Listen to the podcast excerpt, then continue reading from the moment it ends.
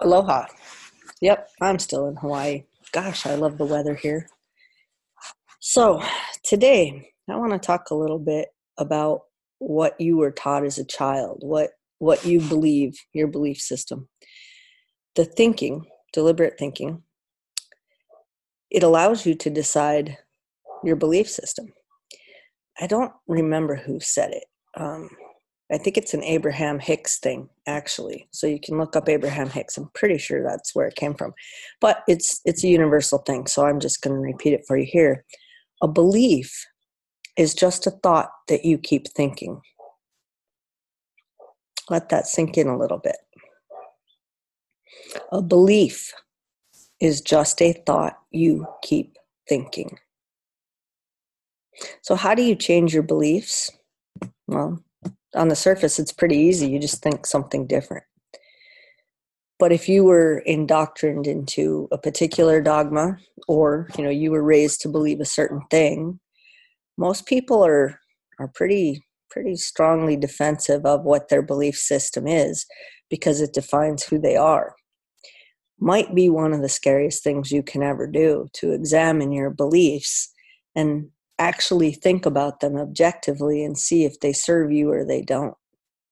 By serving you, what I mean is, are they adding value to your life or are they instead creating fear and conflict? Um, there's two emotions there's fear and there's love. The amount of power that a person feels, the energy that comes with being angry, you know you have a bad temper anyone tells you you have a bad temper and you know oh my gosh don't get him mad kind of an idea don't get her mad. That power as amazing as that seems it's not such a big deal in the face of the power from the other side from love.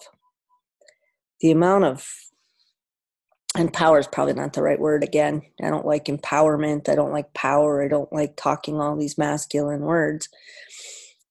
It's just important for you to understand that the force behind the emotion of love is exponentially amplified over the force behind fear.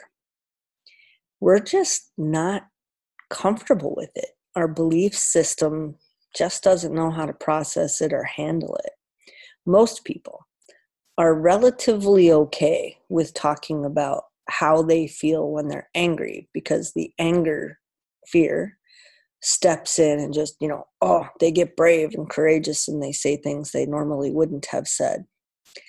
But when love is what's behind it, we're so unsure of ourselves we're so insecure we don't know how to process it we don't know how to handle it we especially don't know how to talk about it.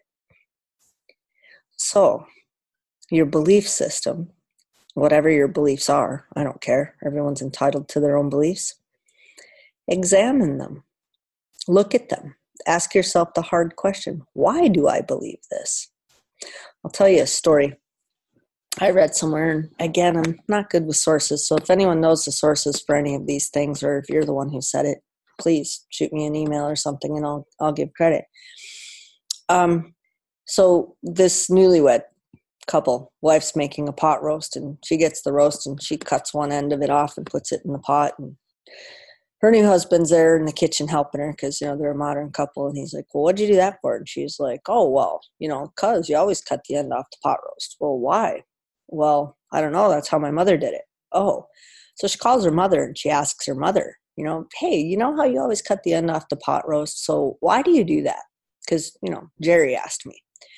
Oh, well, that's what my mother did. That's how I learned. Oh, so grandma's still alive. they call grandma.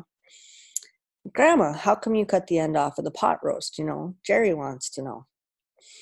Oh, well, when your grandpa and I first got married, we only had this little pot and it was too small to hold the roast. So, in order to fit the roast into the pot into the oven, I had to cut the end off of it. So, here we are, generations later, they're cutting off the end of a pot roast and nobody knows why.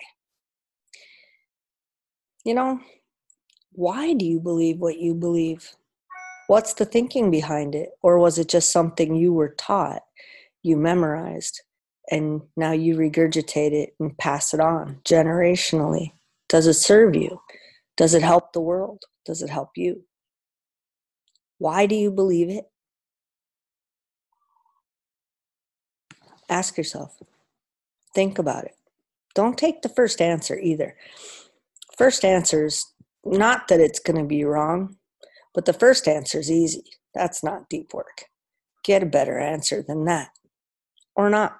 It's your inner work, it's your journey, it's your path. There's only one way to your joyful life, and it's your way, not my way. I can only share my experiences and tell you what worked for me. My belief system says I'm probably wrong. You need to decide. You need to know what your belief system is and why it's that, and whether you want to hold on to it or not. I'm going to teach you how to change it if you choose to. But the key to all of this, just remember a belief is just a thought you keep thinking. Okay, do your homework.